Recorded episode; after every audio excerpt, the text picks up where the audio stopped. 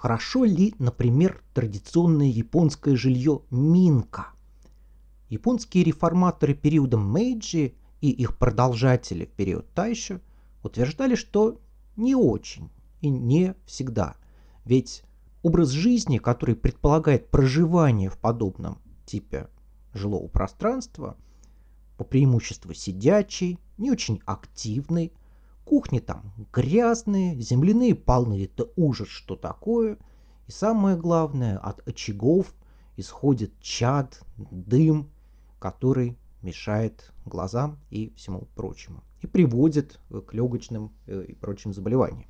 Однако в послевоенное время стали говорить о близости японского жилья к природе, об особом типе гармонии и э, о том, что японское жилье, оно вписано в окружающий ландшафт, а не противоречит ему. Оно проницаемо для солнца, ветра и прочих радостей природы.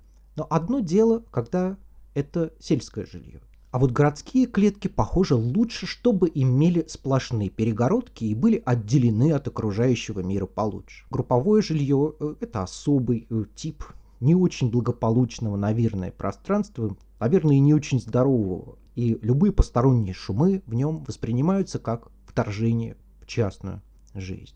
28 августа 1974 года в групповом жилье Данчи в городе Хирацука, префектуры Канагава, 46-летний Охама Мацудзо, проживавший на четвертом этаже, жестоко расправился с матерью и двумя детьми, жившими этажом ниже за то, что те по утрам играли на пианино и причиняли ему неудобства громкими звуками инструмента.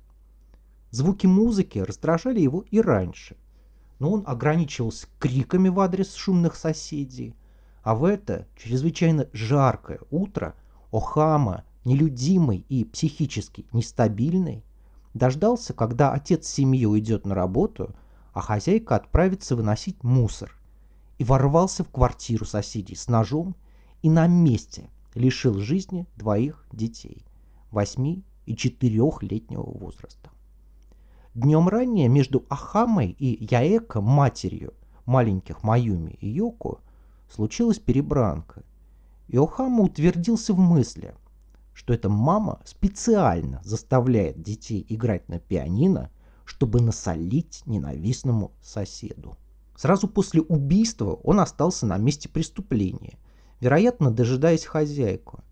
И, взяв карандаш, принялся писать объяснительную записку, в которой поведал о своих мотивах, дурном расположении духа и пожаловался, что его довели до преступления плохим отношением к нему. Он не успел дописать свой текст, как домой вернулась ничего не подозревающая хозяйка. Охама набросился на нее и зарезал. Выходящего из квартиры жертв преступника заметили соседи. Он поднялся к себе, спрятал орудие убийства, переоделся и пустился в бега. Меняя средства передвижения, он добрался до одного из храмов, на территории которого избавился от ножа и пиджака с пятнами крови. Далее отправился в Токио, где провел несколько дней. 31 августа он явился с повинной в полицейское отделение города Хирацу. За это время он успел совершить также несколько краж, чтобы иметь возможность сменить одежду.